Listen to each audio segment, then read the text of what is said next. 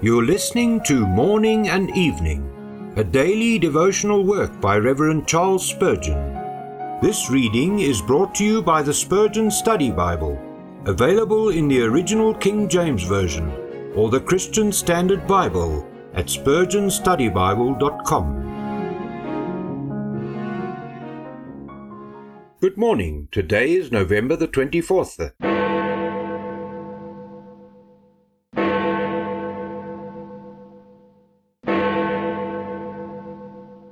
The glorious Lord will be unto us a place of broad rivers and streams. Isaiah 33 verse 21. Broad rivers and streams produce fertility and abundance in the land.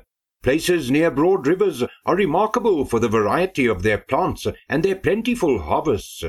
God is all this to his church. Having God, she has abundance. What can she ask for that he will not give her? What want can she mention which he will not supply? In this mountain shall the Lord of hosts make unto all people a feast of fat things. Want ye the bread of life? It drops like manna from the sky.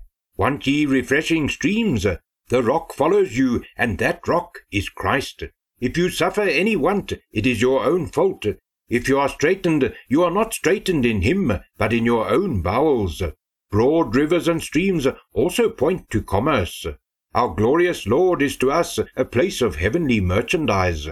Through our Redeemer we have commerce with the past, the wealth of Calvary, the treasures of the covenant, the riches of the ancient days of election, the stores of eternity, all come to us down the broad stream of our gracious Lord.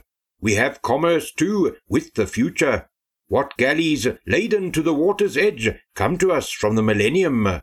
What visions we have of the days of heaven upon earth!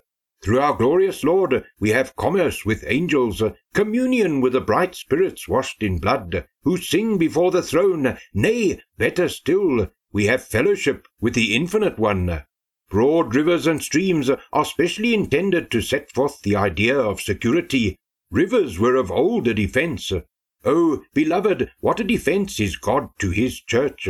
The devil cannot cross this broad river of God.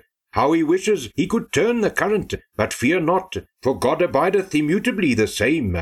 Satan may worry, but he cannot destroy us. No galley with oars shall invade our river, neither shall gallant ship pass thereby. May the grace of the Lord Jesus Christ and the love of God and the fellowship of the Holy Spirit be with you all and remain present with you throughout this day.